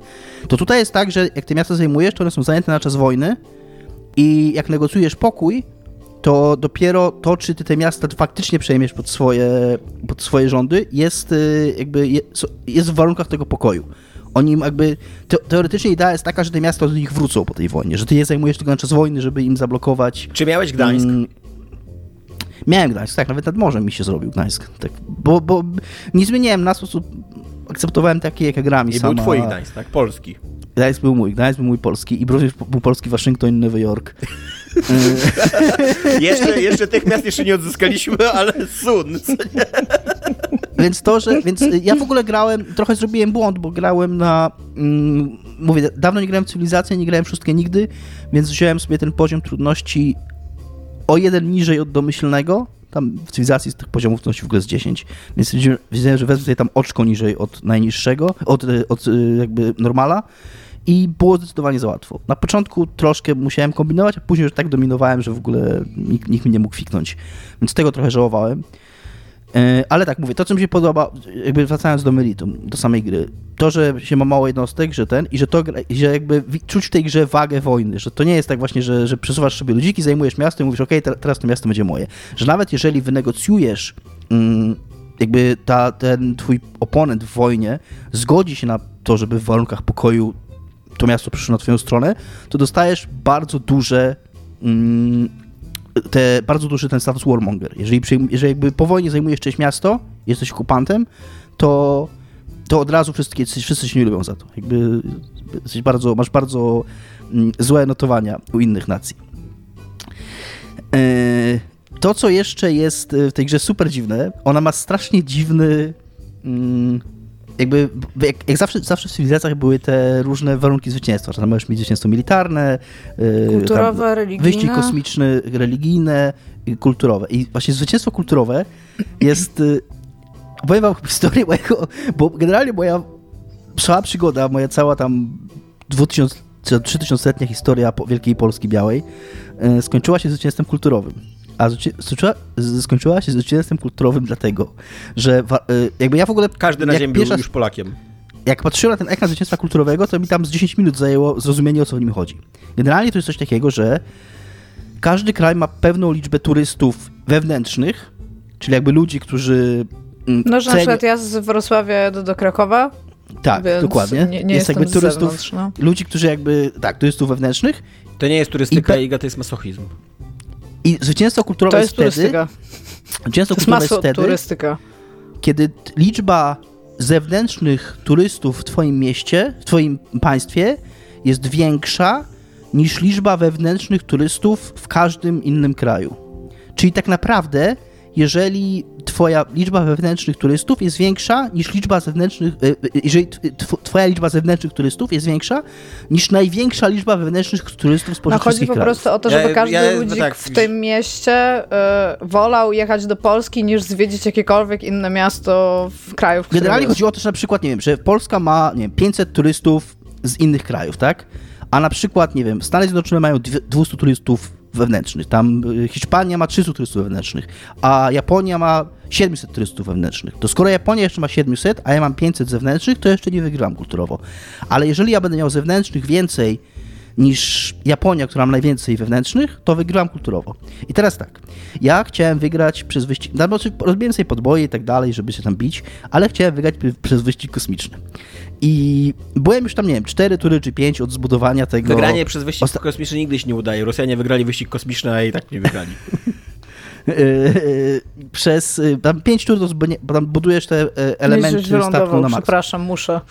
E, Dziękuję. elementy statku na Marsa. I tam budowałem ten ostatni element, ale stwierdziłem, że tam nazbierałem mm, arsenał broni termonuklearnej Więc stwierdziłem, że tak for shits and giggles, jak skoro zająłem cały swój kontynent, to zbuduję tam 8 czy 9 y, łodzi mm, tych mm, atomowych podwodnych i tam znukuję największe państwo na drugim kontynencie, bo, chcę zobaczyć, jak to będzie. For shits and giggles, tak?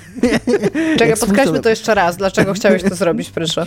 Jak spuszczę 9 bomb termonuklearnych na mm, chyba Grecji, All ma były państwem, dla tych, którzy zostali zadowoleni, a giggles były dla Dominika. Jakby tak, więc, więc spuściłem te bomby termonuklearne nuklearne, niszcząc praktycznie tam, oni mieli, nie wiem, 8 czy 10 dużych miast, to praktycznie te wszystkie 8-10 miast wyzerowałem tam, e, więc tam wymordowałem pewnie tam nie wiem. Wszystkich turystów wewnętrznych i zewnętrznych ogólnie. A wygrałem, tak, a później wygrałem ranking wygrałem turystyki. Tak, dokładnie. Wymordowałem wszystkich ludzi, przez co wygrałem kulturowo. bo, bo, i tam potem, jak, jak wszystkich już zdokowałem, bo zabijałem wszystkich turystów wewnętrznych, to dostałem ekran, że zwycięstwo kulturowe. Że moja kultura... Tak, właśnie jak ja się zapytałem na początku tego monologu, czy, czy wszyscy już na świecie byli Polakami, to miałem raczej na, tak, na myśli, że ich inkorporowałeś do Wielkiej Polki, Polski, a nie, że wyrżnąłeś wszystkich dookoła. Wyrżnąłem wszystkich, znaczy nie wszystkich nawet, tylko po prostu wystarczy, że wyrżnąłem to największe państwo, i, i, i które miało najwięcej tych turystów wewnętrznych i wtedy ta moja liczba... To, jest, to są naprawdę ekstremalne środki, jakby, żeby być najbardziej turystycznym państwem, nie? Jakby... więc, więc to mnie super rozwaliło. Yy, nie tylko ale ciebie. Tak, ale to było dobre, że tam taki, wiesz, taki, nie wiem, e, Bali na przykład, co nie, jest zbyt turystyczne, co nie. Musimy spuścić atomówkę na nich, żeby więcej ludzi jeździło do Krakowa. na Wawel. Bardzo tak, to co mi się w ogóle, e, wydaje mi się, że trochę, tak jak sobie googlałem o tej grze, jak w nią grałem, trochę było zarzutów od takich ultra, ultrasów cywilizacji, że, że jakby ona jest krokiem wstecz. Znane bojówki cywilizacyjne, no. Tak, tak. E, że jest krokiem wstecz w stosunku do piątki i być może jest, bo tam, nie wiem, może ma mniejsze w cudzysłowie możliwości.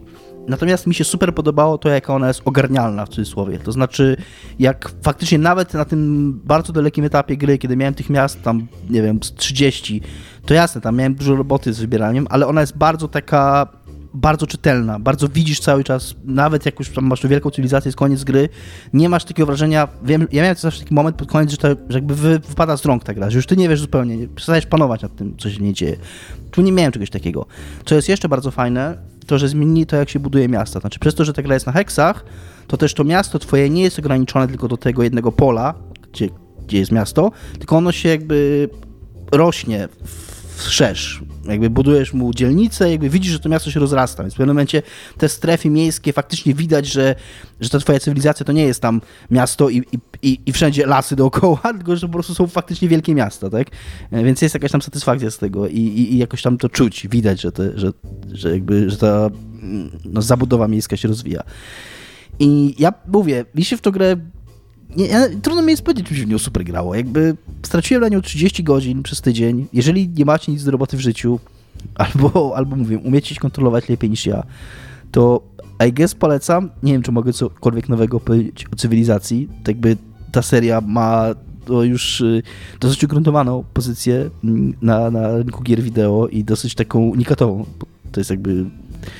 No, ja jeszcze pamiętam, jak Kazimierz Kaczor w dwójce w jakimś tam programie Escape, czy czymś takim, czy innym opowiadał o cywilizacji, tam jeden czy dwa. I, i tak by jest to jakoś tam na, na firmamencie, nieboskłonie. Swoją drogą, z, nie z cywilizacji, z y, Indiana Jonesa dowiedziałem się, że Plejada to jest y, określenie na faktycznie na zbiór gwiazd. Tak. Bardzo konkretny. tak, tak, tak, tak. Mm, bo, bo jest swoją drogą super zagadka. Ale dobra, nie, będę, nie, nie miałem mówić o Indiana Jonesie, więc nie będę mówił o Indiana Jonesie. E, cywilizacja, no. Więc y, dzieci tylko pod kontrolą rodziców, y, poradźcie się lekarza, czy możecie. Y, jeżeli macie problemy z, z, problemy z uzależnieniami, to być może taki mózg podatny na uzależnienia, to być może to nie jest najlepszy pomysł. Ale, A powiedz mi, ale Dominik, jest to, jest to ludzie piszą tutaj e, w czasie rzeczywistym, kiedy nagrywamy ten i piszą tutaj tak e, Crusader Kings czy Cywilizacja? Zależy. Crusader Kings jednak jest świeższe. Jest, cywilizacja to ciągle cywilizacja. Jakby ona mm, ma fajne zmiany i, i one moim zdaniem są na korzyść tej gry, ale to jest ciągle ta sama gra. Ona się fundamentalnie nie zmieniła. To jest ciągle ta sama gra z tymi samymi problemami. To jest ciągle gra, która. Mm, na przykład jest coś takiego, że nawet jeżeli chcesz grać mm, super pokojowo, to ja pod sam koniec gry, ja byłem cały czas, ostatnie państwo, które mi lubiło, to, są, to, to była Rosja. gdyż Rosja, gdyż Rosji nie obchodzi, że bijesz się z nimi, Bardzo bo źle im grałeś, to im Dominik, jakby. Tak, Potępiamy. Bo Rosja jako jedyna... e, jakby- nawet, nawet nie to ludobójstwo, żeby, żebyś wygrał turystyczny, nie? Tak ale jak- Jesus Christ. Tak jak mówiłem przy okazji Resident Evil 4, jakby gram w pewnym kontekście historycznym. Ty w tym kontekście historycznym też grasz, zbombardowałeś, kurde, na Waszyngton, a przyjaźniłeś się z Rosjanami. Jakby to dostatecznie dużo mówi o moim tak, stylu rządzenia, że tylko Rosja była moim przyjacielem już, Mm, bo, bo, ty, bo, bo tylko im nie przeszkadzało, że jestem warmonger. E, Ale pod koniec gry, jak już zaczynasz zbliżać się do zwycięstwa, to dostajesz minusy jakby do, do ich sympatii i faktycznie jak spojrzysz, to masz taką rozpiskę, jakby za ci lubią, co ci nie lubią i tam jest boją się ciebie, bo wygrywasz. Jakby to są stosunki międzynarodowe według, według gry cywilizacja. To znaczy, jak, jak ci za dobrze idzie, nawet gdybym nikogo nie atakował, to jak się zbliżam do któregoś ze zwycięstw, to inne nacje mnie po prostu przestają lubić, nawet jak byliśmy wiele set lat sojusznikami, tak jak ja i Rosja. E, to przestają mi lubić, bo wygrywam. Więc y, no, A to, to jest jest taka ciągle... Bardzo adekwatny do współczesnej Rosji, co nie?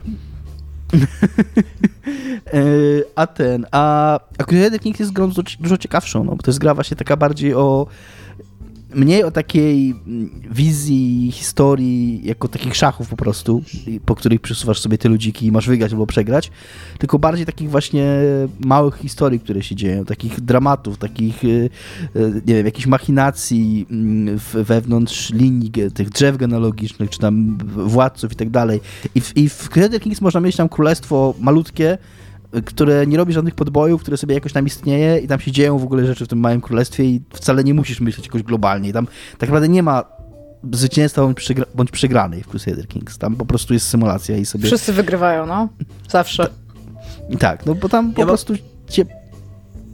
Ja mam w ogóle, No. bo tak powiedziałeś, że zastanawiam się, czy może coś powiedzieć nowego jeszcze o cywilizacji. Ja sobie uświadomiłem wtedy, że dla mnie w ogóle cywilizacja to jest trochę taki synonim gier wideo, nie? Bo to była jedna z pierwszych gier wideo, taki trochę Tak. jak Tetris, nie? Tak patrzę na cywilizację.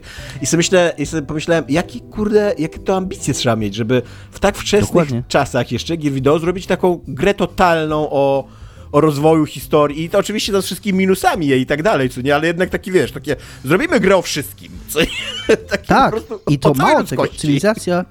Civilization One wyszło w 91 roku i ta pierwsza gra w 91 roku, ona już bardzo dużo tego miała, Tak. co cywilizacja teraz ma. To nie jest tak, że ona była jakoś super prosta i dopiero w kolejnych latach. Ona jakby ten, ten, ten rdzeń jej, to wszystko już było od samego początku, więc to jest naprawdę imponujące, że, że, że to się wtedy udało. No.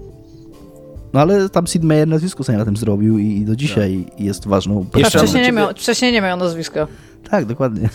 Jeszcze mam dla ciebie jeszcze jedną Sydney. ciekawostkę, podobno tutaj o Plejadach. Wiesz, że Perseidy to też nie są jakieś tam po prostu gwiazdy, tylko to jest bardzo konkretne gwiazdy? Jakby są jedne. Perseidy. Okej. Ja zawsze myślałem, że to są po prostu takie zjawisko, że coś tam przylatuje przez niebo, co nie? A tu zawsze przylatuje to samo przez niebo. Okay. mnie to spoko, zdziwiło. spoko. To jest E, koniec kącika astronomicznego. Tak, koniec E, halo, halo, Tomaszu. cywilizacyjnego i astronomicznego kącika, więc halo, halo Iga, e, co tam się dzieje w wielkim świecie Unreala? Właściwie epika, bym No, powiedziała. Epic gdyż, na Unreala, więc tam wiesz. Tak, ale to jest więcej niż sam Unreal Engine. Czy idzie rewolucja? A, trudno powiedzieć. natomiast na GDC przyszło Epic i powiedziało: Hej, słuchajcie, mamy pewne nowości w związku z silnikiem Unreala i może kojarzycie taką grę, którą mamy, nazywa się Fortnite, może, może kiedyś o niej słyszeliście. A, I Epic postanowił wyciągnąć rękę do ludzi, którzy chcieliby być kreatorami. Twórcami. content, y, treści, twórcami, twórcami treści, kreaturami. E, treści w tymże właśnie Fortnite, który przez swoją popularność no, ma też gigantyczną potrzebę nowego kontentu po prostu tworzonego z palca, z ręki, tak? I potrzebują tam nie generować go, tylko potrzebują, żeby ludzie go robili.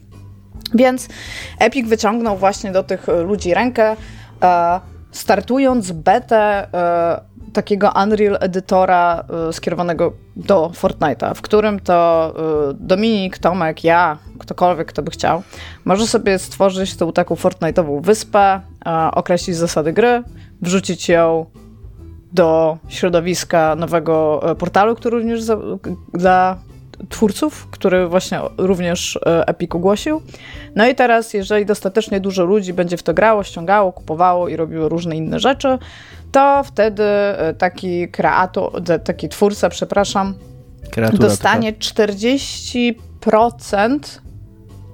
i teraz to, to jest dosyć skomplikowane, bo to nie jest tak, że 40% jakby wszystkich sprzedaży odnośnie do tego, tylko będzie tam zwracana uwaga na fakt tego, jak coś jest popularne, jak, duży, jak dużo e, ludzi wraca do tego oraz ilu generuje to nowych y, graczy.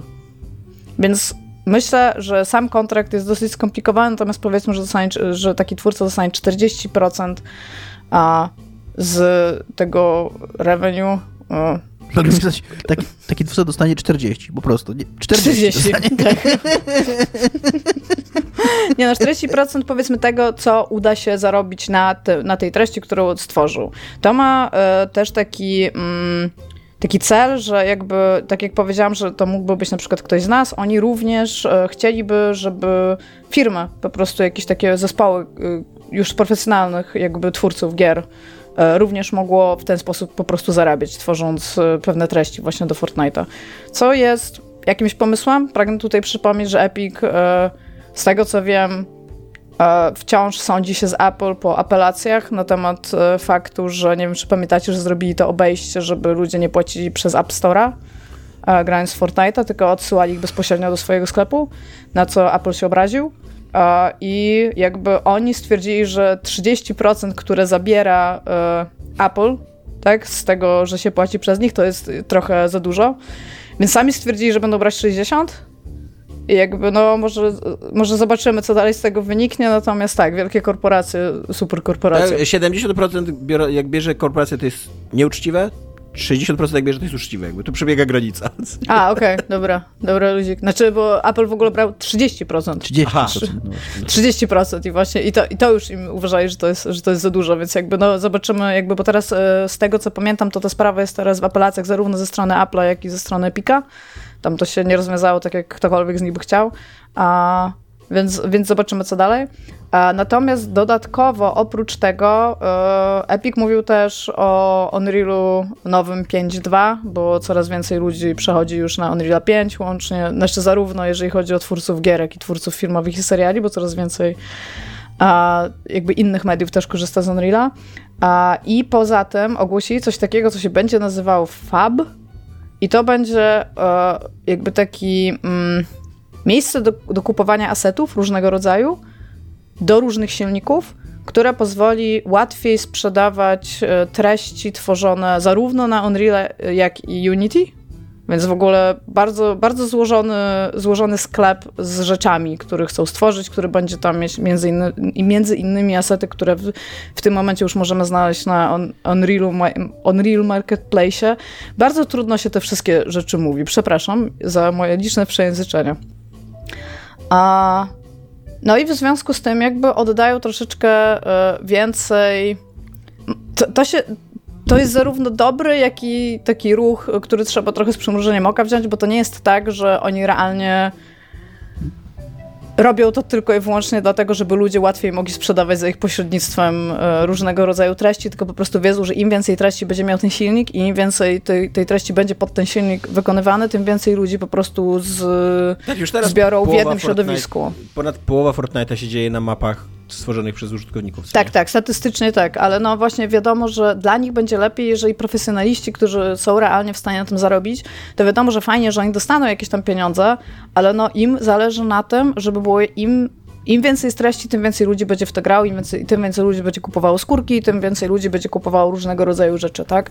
Więc im zależy na tym, żeby tego kontentu było jakby jak najwięcej. Fajnie, że można na tym zarobić, fajnie, że docelowo jakby każdy będzie mógł na tym zarobić. Natomiast e, w tym artykule, który czytałam, to jest w ogóle porównywane do Robloxa, Trzeba pamiętać, że to, nie, że, że to jest tak, że każdy może opublikować swoje treści w Robloxie, ale wiadomo jest, że będą pewne rodzaje gier i treści, które będą generować większość zysku takiego w cudzysłowie amatorskiego, czyli nie, nie centralnie związanego z działalnością Epika od nich ze studia. A więc jakby no trzeba zobaczyć, co z tego wyjdzie. Jako deweloper uważam, że jest fajnie, że będzie jakiś. Tak naprawdę najbardziej z tego wszystkiego mi się podoba, że będą rozszerzać ten sklep jakby asetowy i chcę zobaczyć, jak to będzie docelowo wyglądało.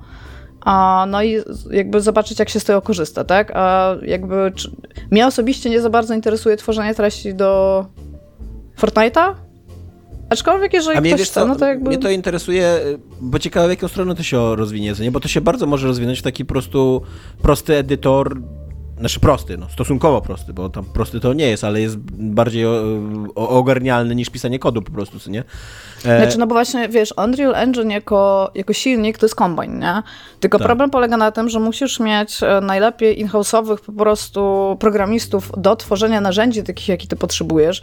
Więc tak naprawdę ten Fortnite Unreal Editor to jest e, Unreal Editor, który ma napisane narzędzia stricte do Fortnite'a, tak? Jakby... No właśnie, ale to może ewoluować w jakieś takie narzędzie, które będzie dużo bardziej otwarte i będzie ci pozwalało tworzyć content tylko pozornie powiązany z Fortnite'em w przyszłości, co nie?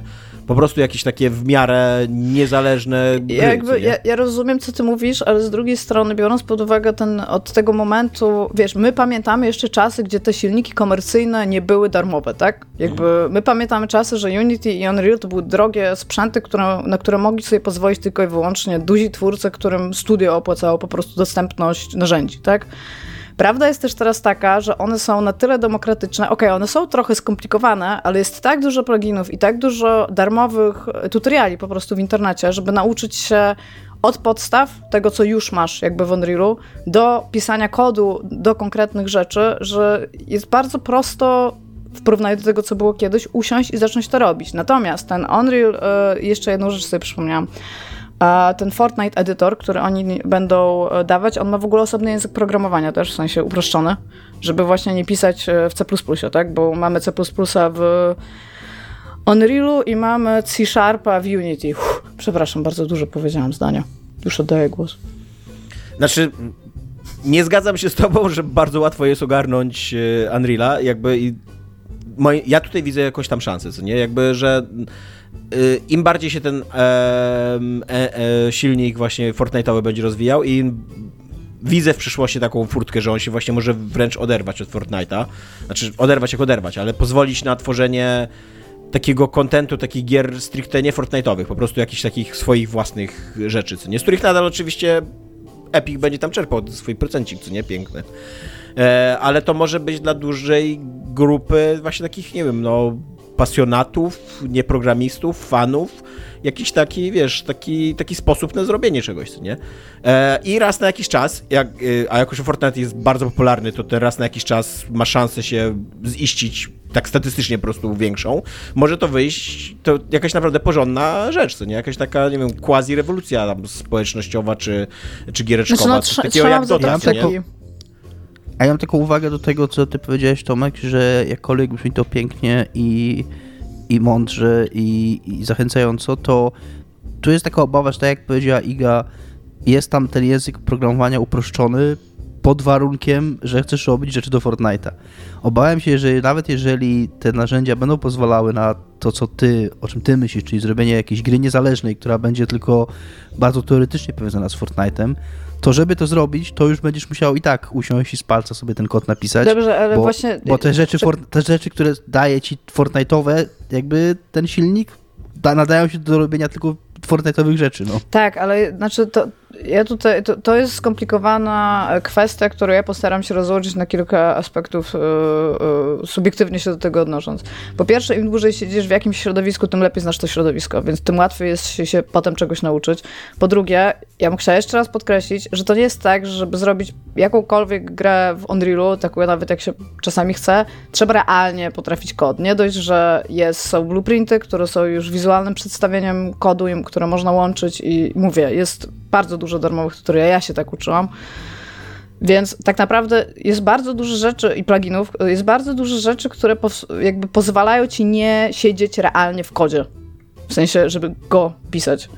A, a po trzecie, wydaje mi się, że jest tak troszeczkę, jak ty mówisz, Dominik, natomiast jesteś w stanie wyciągnąć tą wiedzę, którą masz z tego uh, Unreal Fortnite edytora i przejść po prostu na czystego Unreala, którego sobie zassasz no tak. z, z Epica, wtedy, tak? I jakby i, i, i ale wtedy, czy nie, ale czy wtedy zamiast nie bardziej ci się opłaci po prostu wziąć Unreala i zrobić grę na Unrealu i sprzedawać ją na Epic Store i wtedy niech Epic bierze 30%, a nie ty dostaniesz 30%.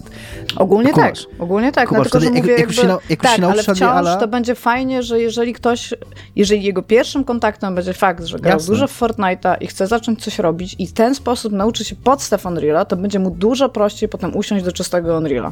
Jasne, ale wtedy niech on tą grę, jak swoją niezależną, pewnie będzie chciał bardziej robić w Unrealu i sprzedawać normalnie w sklepie, a nie tak, w Fortnite. szczególnie, że Epic też od pewnego czasu ma coraz więcej tych możliwości self-publishing, w sensie e, takich narzędzi no po prostu dla samych twórców na a, Epic Store i da, da się to jakby lepiej niż gorzej robić. Ale no tak. No jeżeli, jeżeli, zaowoc- jeżeli ten ruch zaowocuje większą liczbą gier niezależnych, super. Ale trzeba, tak jak powiedział Tomek, poczekać, zobaczyć. No tak, tak, tak, jak najbardziej. I ja też mówię, wiesz, to co mnie tam kręci, rajcuje trochę w tym newsie, to to jest dostępność tego, bo ja moja prywatne zdanie jest takie, że nie jest tak łatwo przejść na robienie Unreal'a, nie? Jakby robienie, robienie w Unreal'u, nie? Może się mylę, może Iga ma rację, że to jest super proste, moim zdaniem nie. Ja nie powiedziałam, że to jest super proste, tylko że bardzo łatwo jest zdobyć tą wiedzę, jakby nie potrzebujesz płacić za to, jedyne czego potrzebujesz to bardzo dużo Dobrze, czasu i samo nie super proste, tylko bardzo łatwe. To przepraszam, że przekręciłem twoje słowa. E, moim zdaniem nie i moim zdaniem właśnie taki, e, e, taki edytor, który bardzo ułatwia takie rzeczy, które właśnie mm, może może mieć dużą e, jakby dużą otwartość, dużą taka, taką moc zachęcającą ludzi do robienia rzeczy, co nie? Nie oceniam jak to z takiej strony biznesowej wygląda i co się wydarzy w przyszłości, czy co nie, ale jest to taki news, który mnie trochę tak sobie pomyślałem, hmm, kurde, fajnie, nie? Może z tego wyjść coś naprawdę super, nie? Są, mamy historycznie przykłady gier, które zrobiły gigantyczną karierę, gigantyczną furorę, właśnie tworzone z takich, z takich udostępnionych silników, co nie? Tak. Dziękuję Iga, że się na mną zgodziłaś na koniec. To jest dla mnie bardzo ważne emocjonalnie. Będę nosił e, wspomnienie. Proszę. E, ja to się rzadko zdarza. Chowam je tak. Znamy się już bardzo wiele lat, jakby rzadko się zdarza, Jakby że... zapisuję sobie, drukuję sobie to wspomnienie, chowam je do portfela i w trudnych momentach będę wyjmował to Iga się ze mną zgodziła. Nie, będzie napisane tylko Iga, dwukropek, tak. Tak. e, e, ja zanim przejdę do mojego tematu, to jeszcze chciałbym powiedzieć, że też e, w tym tygodniu byłem na haju heroinowym, tylko że mam trochę inny haj heroinowy niż Zostawić was na kilka tak, dni, tak, dosłownie. totalnie. Zostawisz nas na kilka dni, a my już jesteśmy ćpunami. Już sobie tam nawzajem z Dominikiem wszczykujemy, co nie? Marihuanę do, do, do, do żył. Do oczu. E, bo ja, e, ja wpadłem, e, jako że zamykali sklep 3DS-owy, nawet się zastanawiałem, czy nie zrobić takiego odcinka, żebyśmy sobie wspominali 3DS-a, ale wydaje mi się, że już wystarczająco dużo gadaliśmy o 3DS-ie. E, to sobie kupiłem e, Fire Emblem Awakening i gram, trzeci raz w ogóle gram e, w tą grę i jest ona fenomenalna. Jakbyście chcieli przejść jednego Fire Emblema tylko, to totalnie Awakening. To, to jest totalnie najlepsza gra w całej tej serii i, i bardzo polecam. I mam tak jak Dominik, że tam zaczynam sobie na 15 minut, a później o, o trzeciej w nocy się zastanawiam, co się wydarzyło, co nie? E, i, i, dlaczego ja tu jestem. Martwi się o was. Ja bym tylko chciała powiedzieć, że jakby to jest czasami fan się tak w coś wciągnąć, a na dłuższą metę to jest naprawdę wyniszczające dla organizmu. Tak, E- Tylko żeby nasi widzowie o tym wiedzieli. Widzowie. Ja bym chciał tylko powiedzieć, że ja po prostu jak, jak każdy zdrowy narkoman tą heroinę jeszcze podbijam PCP e, i, i zaczynam wciągać przez nos po prostu ostry dyżur e, IR, który jest w ogóle... W sensie ten, ten klasyczny... Ten klasyczny jest, tak, jest cały dostępny jest na HBO, e, ma bardzo słabe tłumaczenie, jak większość dobrych seriali na HBO. E, Co z jednej strony jest trochę wytłumaczalne, bo tam się strasznie szybko, strasznie dużo skomplikowanych terminów medycznych mówi, ale z drugiej strony czasem nawet takie, taki, taki zwykły czat pomiędzy e, bohaterami, temat jakiś obyczajowy jest kiepsko tłumaczony. Więc to nie jest tak, że to nie jest jakaś da, taka decyzja, że będziemy upraszczać język medyczny, tylko to jest taka decyzja, że kiepsko przetłumaczymy serial, co nie? E, To jest moja ulubiona spośród decyzji. Ej, słuchajcie, mamy ten serial, możemy go Tak. bardzo źle przetłumaczyć. No kurde, myślałem, że, myślałem, że nie zaproponujesz, nie? E, Ale jest, kurde, fenomenalny ten serial. Jedyne, jedyne, co mam przeciwko niemu, to takie, że to są jeszcze czasy, e, kiedy tworzenie dla telewizji nie było tak dobrze opłacane i nie było tak prestiżowe jak dzisiaj. E, I pomimo, że w tym serialu występują tacy aktorzy, dwaj aktorzy dokładnie, George Clooney i Anthony Edwards, którzy Ale są... to jest chyba pierwsza taka wielka rola Clooney'a, Tak, nie? tak, W sensie, a pierwsza potem wypłynął. tak. A Anthony Edwards na przykład z Top Guna pierwszego możecie go kojarzyć. Jakby to, to, to byli aktorzy, którzy zrobili też w filmie karierę. E, to widać czasem, że zwłaszcza postaci trzecioplanowe, takie epizodyczne, e, są kiepsko zagrane. Co nie? To, jest, y, to jest serial o ludziach, którzy trafiają do szpitala na ostry dyżur. Zazwyczaj na ostry dyżur się trafia w bardzo kiepskim momencie życia, co nie? Albo ci urwało nogę, albo jesteś ofiarą gwałtu, albo strzelali do ciebie, albo coś To tam, są, tylko dwie, to są tylko dwie opcje, nie? Nie, trzecia Jakby- jeszcze powiedziałem, że strzelali ciebie. rzeczywiście jeszcze strzel, tak, tak. Zapomniałam o nim. Więc, nie więc to, są, to są zazwyczaj dosyć trudne role do udźwignięcia, bo jesteś. Ta twoja postać jest w bardzo ciężkim momencie takim psychicznym. I w tym pierwszym sezonie, bo na, na, jestem jeszcze na pierwszym sezonie, yy, w tym pierwszym sezonie to jest, to jest takie hit and miss, nie? Jakby niektórzy, niektórzy aktorzy unoszą te role, niektórzy nie unoszą. I, a jak nie unoszą, to to bardzo widać, że nie unoszą. E, I y, też jeszcze, jako to, to, jest takie, to jest taki prawdziwy narkotyk, to to jest jeszcze serial z czasów, kiedy sezony seriali miały 24 odcinki po 45 minut e, i to, to czuć. Jakby ja, mi się wydaje, że już bardzo długo oglądam ten serial, a jeszcze nie skończyłem pierwszego sezonu. E, ale, ale jakby co tu bardzo polecam. W ogóle się nie zastarzał technicznie, zwłaszcza jak jest praca kamery zrobiona i jak jest budowane tempo, bo tam się wszystko dzieje w strasznym tempie. E, jak są dialogi, jak, jak się przechodzi z wątku na wątek za pomocą tam e, nawet nie cień właśnie, tylko często kamera się odwraca po prostu już w drugiej scenie, bo tam się wszystko dzieje naraz koło siebie. No e, fenomenalne to jest. Nawet dzisiaj trudno mi znaleźć serial, który tak dobrze sobie narracyjnie radzi właśnie z taką wielowątkową, zatłoczoną sceną, na której się dzieją 3-4 wątki naraz i one wszystkie są czytelne, wszystkie są równolegle prowadzone i, i, i tak dalej, nie? E, więc, więc tutaj to jest moje takie wyznanie heroinisty po, po Dominiku, które chciałem popełnić.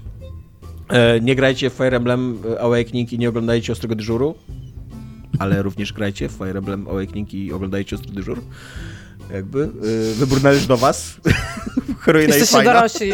Co jesteście dorośli, Iga nie powinna rządzić waszym życiem i dobrobytem. Możecie niszczyć swój organizm na tyle sposobów, ile tylko chcecie. Tak. E, a przechodząc do mojego tematu, e, to Rihanna Pratchett, e, jedna chyba tak z najbardziej znanych, przynajmniej naj, najgłośniejszych, jeżeli chodzi o jakieś wypowiadanie się i jeżeli chodzi o medialność, e, scenarystek gier wideo, udzieliła wywiadu Victorii Kennedy z Eurogamera. Jest to, jak się, z- jakby, jest to duży materiał.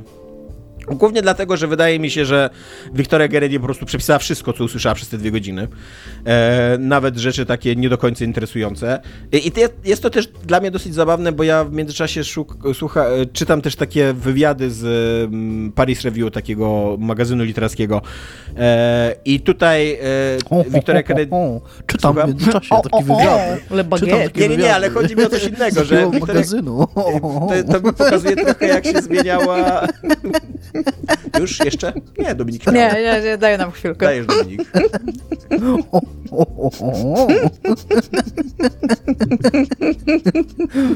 Bonjour, bonjour, s'il vous plaît, monsieur. Bon moment.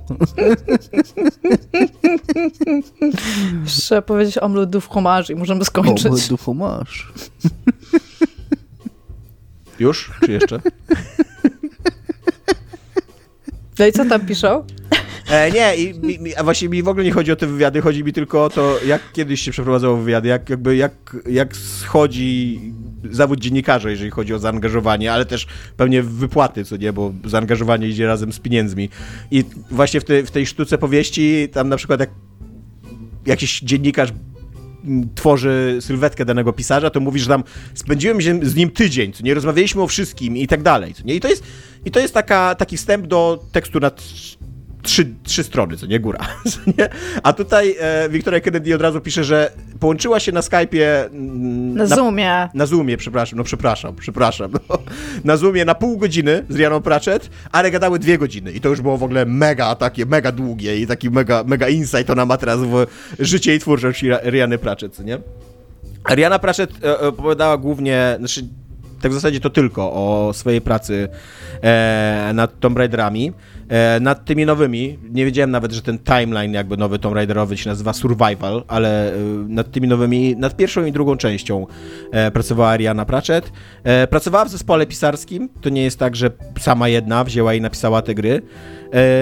I mówi o tyle ciekawe rzeczy, że ja zawsze, ja zawsze się trochę nabijałem z Riany Pratchett, bo ona dosyć głośno w internetach krytykuje gry za to, że wiecznie wiążą główną bohaterkę z jakimś takim silnym wzorcem męskim, nie? Zwłaszcza właśnie tak z ojcem, że, to, że ten ojciec to jest taki, ta, taka figura w, u każdej postaci kobiecej, że kobieta nie może być samodzielną postacią, tylko musi mieć takiego właśnie samca, który tam, do którego dąży i e, którego ideał jest dla niej takim e, drogowskazem, co nie? I ja zawsze się trochę nabijałem czytając to, bo totalnie Tomb Raidery nowe są takie, co nie? Że tam właśnie e, Lara Croft ma e, taki gigantyczny kompleks na punkcie zaspokojenia jakichś ambicji swojego ojca i tam wejścia. Richarda Crofta. Richarda Crofta, tak. Wejścia w jego, w jego buty i tam kontynuowanie jego, jego dziedzictwa i tak dalej. E, I to jest dość ciekawe, to tutaj właśnie Pratchett e, bardzo otwarcie przyznaje, że ona wie, że te gry takie są, że zdaje sobie z tego sprawę, że nie jest fanką tego, e, ale mówi tak wprost, że to była decyzja zespołu, ona była pracownikiem zespołu, dostała wytyczne i się podporządkowała po prostu, jakby tam nie wszystkie, nie wszystkie decyzje e, Crystal Dy- Dynamics i, i w ogóle tam jej przełożonych i jej właśnie tam z- zespołów i tak dalej musiały się jej podobać. E, ta się jej nie, spodoba, nie, nie podobała, ale ją zrealizowała, nie? Więc pod tym względem, e, pod tym względem trochę, do, trochę mnie zapu, za, zapunktowała. E, nie wiem, czy zapunktowała, ale oczywiście y, jakby jak się ma nazwisko Pratchett, to musi paść, musi być przynajmniej jeden akapit o tym Pratchetcie. E, I mi się wydaje, że Rihanna Pratchett, która jest pisarką i bardzo zna, jej zawodem jest kontrolowanie narracji. E, Zdaje sobie trochę z tego sprawę, więc oczywiście wrzuciła tutaj taki, taki kąsek e, sentymentalny o Terym Pratchetcie, o tym, że ona, pomimo tego, że była przeciwko tego, że, przeciwko temu właśnie, żeby e, Lara Croft miała daddy's issue- issues, to jednak się odnalazła w tym trochę i tam przemyciła takie swoje wspomnienie o tym, że w momencie, kiedy Terry Pratchett zaczął mieć, zaczął doświadczać pierwszych symptomów choroby Alzheimera, zaczął też zapisywać swoje wspomnienia po to, żeby nie stracić takich najbardziej cennych wspomnień dla siebie. Jednym z takich wspomnień było właśnie ym, były urodziny Riany Pratchett, czyli ten dzień porodu, nie? Dzień, dzień kiedy ona przyszła na świat, nie? I to jest taka, to, to jest yy, taka znajdźka, taki, taki list się znajduje w pierwszym Tomb Raiderze, jakby który, który połączył ją na poziomie emocjonalnym z, z Larą Croft. Mówię, z jednej strony to jest spoko anegdotka, ale z drugiej strony też wydaje mi się, że Rihanna Pratchett tutaj bardzo, e, bardzo świadomie wykorzystuje pewien sentyment, e, oczywisty sentyment, co nie, który... E, Bardzo który- świadomie, No. bo jeżeli dwie rzeczy przychodzą do głowy człowiekowi na dźwięk nazwiska Pratchett, to po pierwsze Terry, a po drugie Alzheimer. Więc jeszcze dodatkowo ten, ten Alzheimer, który się pojawia w tej odpowiedzi, to też jest taki bardzo nisko wiszący owoc. Tak, e, więc, e, więc pod tym względem się zgadzam. I jeszcze jeden ciekawy wątek jest taki, że e, ona, ona się broni przed takim zarzutem ze strony fanbazy Larry Croft, że ten zespół Crystal Dynamics odpowiedzialny. W ogóle ja odkryłem dzięki temu, mm, e, dzięki temu artykułowi, dlaczego mi się tak trzecia część tej trylogii nie podobała, bo okazuje się, że trzecia część została wyprodukowana przez inne studio, przez Eidos Montreal. Jakby oni, marka została odebrana e, Crystalsom i, i przekazana Eidos, Eidos Montreal i to widać jakby w tych grach, co nie? Dwie pierwsze są spoko, trzecia jest, e, jest kiepska. E, e, więc tak, ale że, że, że oni jakby w, w zespole wcale nie byli przeciwko e, temu, temu klasycznemu wizerunkowi Lara Croft, temu takiemu no bardzo bardzo zaciągniętemu z y, filmów akcji i w ogóle z takich właśnie klasycznych, ikonicznych bohaterów filmów akcji, bo tak klasyczna Lara Croft to jest no to jest taki Arnold Schwarzenegger, tylko, tylko kobieca postać, co nie? Albo Sylvester Stallone, właśnie taki z Rambo, z jakiś Komando i tak dalej, co nie? To tutaj też jest taka postać. Komando to jest super film. Tak, tak, Komando to jest super film, to prawda.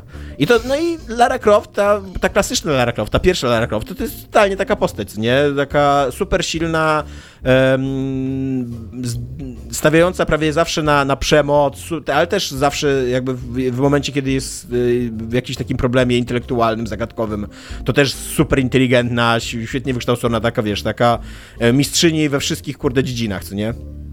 E, e, atletyczna i, i, i, taka ikoniczna i tak dalej, nie? I e, e, Rihanna Pratchett tutaj tłumaczy, że oni nie, nie są jakimiś przeciwnikami tej, tego klasycznego ujęcia Lara Croft, tylko po prostu chcieli zrobić coś innego.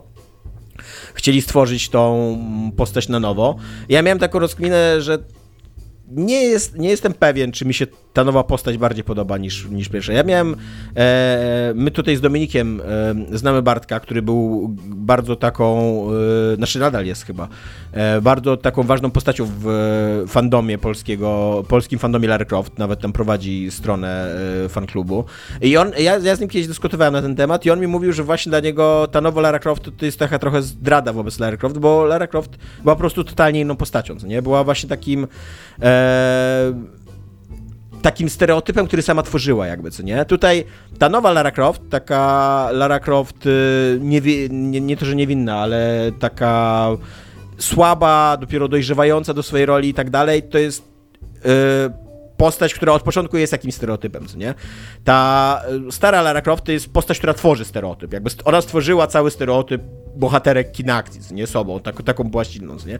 I ja nawet rozumiem tą perspektywę, jakby, że nie każda postać chyba musi mieć taki background właśnie, jak do tego doszliśmy, jaka to kiedyś była słaba i jak to e, przeszła swoją traumę i tam PTSD i w ogóle i właśnie problemy z ojcem i, i dopiero po pewnym czasie stała się taką ikoniczną, kurde, e, kopiącą tyłki panią z dwoma pistoletami i zabijającą dinozaury tymi dwoma pistoletami. Co w ogóle uważam do że to jest barbarzyństwo, to nie jakby tam Lara Croft odkrywała, że we współczesności żyją dinozaury i po prostu strzelała do nich pistoletów. Jakby znaczy to, ona też, tak samo jak Indiana Jones, to są w ogóle najgorsi archeolodzy, nie? Uważam, że to jest mniej, że jakby, że zrujnowanie jakiejś świątyni, tam ukradnięcie jakiejś, jakiejś, e, jakiejś figurki czy coś, to jest mniejsze barbarzyństwo niż jak odkrywasz w, 2000, w roku 2000, że tyranozaur żyje, i literalnie go zabijasz. A, ja wiem, ty byś, go, ty byś go zamknął na wyspie i pozwolił ludziom zwiedzać, nie? No, być może. To by się na pewno skończyło dobrze. Są bezpieczne sposoby, żeby coś takiego zrobić. Na przykład w parku rozrywki? Jakby, jakbyśmy wybudowali takie duże ogrodzenia pod napięciem. Mhm. I karmili je kozami krowami, to tak, też jest na przykład ważne, no. na jakiejś takiej wyspie, gdzie tajfuny przychodzą dosyć regularnie. One są dosyć bezpieczne. Karmili je dokładnie kozami, tam wpuszczali dzieci w samochodach, żeby sobie oglądały. To się da zorganizować. To jest no, pewnie tak, pewnie masz rację. Eee, no i tak, i, i, i nie wiem, to, to są chyba takie naj, naj, najciekawsze. A, jeszcze jeden, jeszcze jest jeden ciekawy wątek, taki, że e, moment, w momencie, kiedy powstawał, w momencie, kiedy powstało ten pierwszy nowy Tomb Raider, to jeszcze bardzo żywa była dyskusja na temat dysonansu ludonarracyjnego. Zresztą ja trochę nie do końca kumam, dlaczego ta cała dyskusja stała się passé i dlaczego już się dzisiaj jest to trochę wstydliwy termin, którego się nie przywołuje. Nadal, nadal gry mają z tym gigantyczny problem. Jakby nadal, nadal to istnieje. E, i, i, tutaj e, Pratchett da, e, mówiła o tym, że miała taką wizję Lary, żeby ona po tym pierwszym morderstwie, którego dokonuje i które jest dla niej takim wielkim szokiem e, etyczno-psychicznym, e, żeby ona w ogóle odrzucała broń. I przez długi czas gameplayu nie korzystała z broni palnej, a w momencie kiedy znowu po nią sięgnęła, żeby to była taka ważna, taki ważny moment y, budujący postać, nie? To się okazało, jakby to, to była jej wizja i to się okazało nierealne z takiego punktu widzenia produkcyjnego, jak ma wyglądać ta gra, że ona ma być koniec końców strzelanką, w której tam się morduje ludzi na każdym kroku i, i to jest rzeczywiście problem w tej grze. Ja do dzisiaj pamiętam, że właśnie jest bardzo podbity emocjonalnie moment właśnie tego pierwszego morderstwa, a później zabija się bardzo dużo osób i, tam i Lara pół biedy, że tam się zabija pół biedy, że tam się zabija bardzo dużo osób. Tam są takie yy, widowiskowe i przesadzone animacje finisherów, jak ona tam tym dusi tych ludzi w ogóle, łamie słupy, tam dosłownie po prostu znęca się nad tymi biednymi ludzikami, którzy tam no, chcą ją zabić, więc pewnie zasługują. Nad ale, bandytami ale, się znęca. Bandytami, tak. No ale to nie wygląda jak ktoś, kto dopiero co przeżył jest, traumę, to wygląda tak. jak super bawiła. Jest w ogóle, mi się wydaje, taki większy problem w Giereczkowie, któremu się, ja to na przykład jeszcze Last of Us 2 ma taki problem. Wydaje się Giereszkowu, że jak się podbije tą brutalność, ten taki, taką właśnie e, przemoc i taką szoku, szokującą wartość morderstw, momentu morderstwa, to to będzie jakieś takie właśnie taka rekompensata tego, że się zabija człowieka. Tylko to nie działa, bo nadal, bo nadal w tej grze tych, tych brutalnych, szokujących, e, takich właśnie bardzo PTSD-owych morderstw, nadal ich popełniasz 50, 100, 200, co nie? I to... Tak, to traci wagę, jeżeli Tak, dokładnie. Jest. Gdybyś ty raz widział w takiej grze taką animację, to byś sobie myślał, ja pierdzielę, co nie? Ale to jest intensywny moment, co nie? Ona zabija człowieka, ten człowiek tam walczy o życie, ona mu tam w ogóle wbija w ogóle nóż w oko. Paznokcie i to jest, w tak, oczy, i tak dalej, tak, tak, tak. No szokujące, co nie? Ale jak widzisz takie animacje co 3 minuty, to sobie myślisz, kurde, to jest po prostu taki tani gorce, nie? Takie... takie... Przy okazji jeszcze przy okazji jeszcze ja wrócę do tego, o czym już wiele razy mówiłem, ale krótko, że no, taka wizja przemocy, jakiegoś, czegoś takiego eksplozywnego, e, efektownego, robiącego wrażenie, taka filmowa, jest jakby odległa, że prawdziwa przemoc jest właśnie taka nie, niedopowiedziana, taka raczej cicha, raczej taka przyziemna i, i to jest najbardziej przerażające w niej. Jakby my byśmy chcieli, żeby nasza śmierć była wielkim wydarzeniem i że, żeby ten, a, a że, a że jakby mm, no, ja opowiadałem o tym już kiedyś, więc nie będę do tego wracał, ale że no to jakby to nie, prawdziwa przemoc tak nie wygląda, że tam ludziom eksplodują głowy na polu bitwy i, i wiesz, i, i tam o, kończyny odpadają i tak dalej, nie?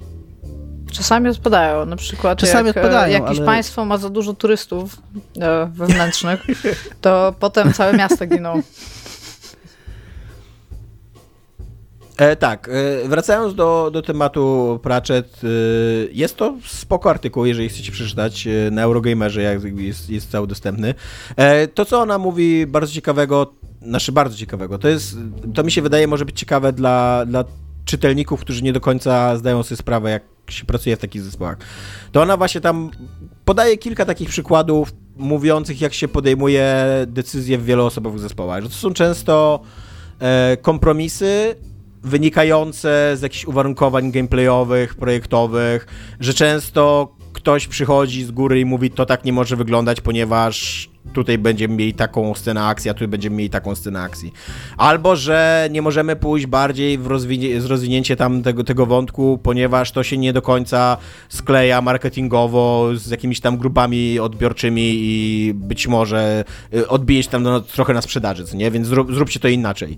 E, I ona tutaj dosyć uczciwie o tym mówi, też jakby tak y, nie pozuje na taką super niezależną artystkę, która tam zawsze swoją autorską wizję forsuje i że, że zawsze ma rację i tak dalej, tylko właśnie mówi, że e, nawet jeżeli jej się coś nie podobało, to po prostu się dostosowywała, bo pracowała w zespole e, i, i, i, realizowała wizję nie tylko swoją, ale jakąś taką grupową. E, więc pod tym względem jest to spoko lektura. Wydaje mi się, że jest to lektura trochę za długa, że właśnie brakuje temu wywiadowi e, redakcji, że pani e, Kennedy była tak zachwycona tym, że miała dwie godziny fajnej rozmowy przez Zooma e, albo Skype'a, zależy dwie godziny rozmowy przez Zooma z Rianą Pratchett, że stwierdziła, że musi wszystko to spisać i że wszystko to jest złoto i tak dalej. E, moim zdaniem dobrze by zrobiła redakcja tutaj tego, co nie? Ten artykuł przekazuje, może prze, mógłby przekazać tą samą treść w e, połowie swojej długości. E, ale tak jak mówię, jeżeli byście... Ho, ho, ho. C'est la vie, je ne sais quoi.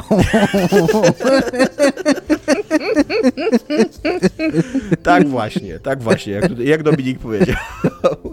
Ale jeżeli byście byli e, chętni e, i chcieli zobaczyć jakby e, co Rihanna Pratchett myśli o Tomb Raiderze, to bardzo polecam Eurogamer.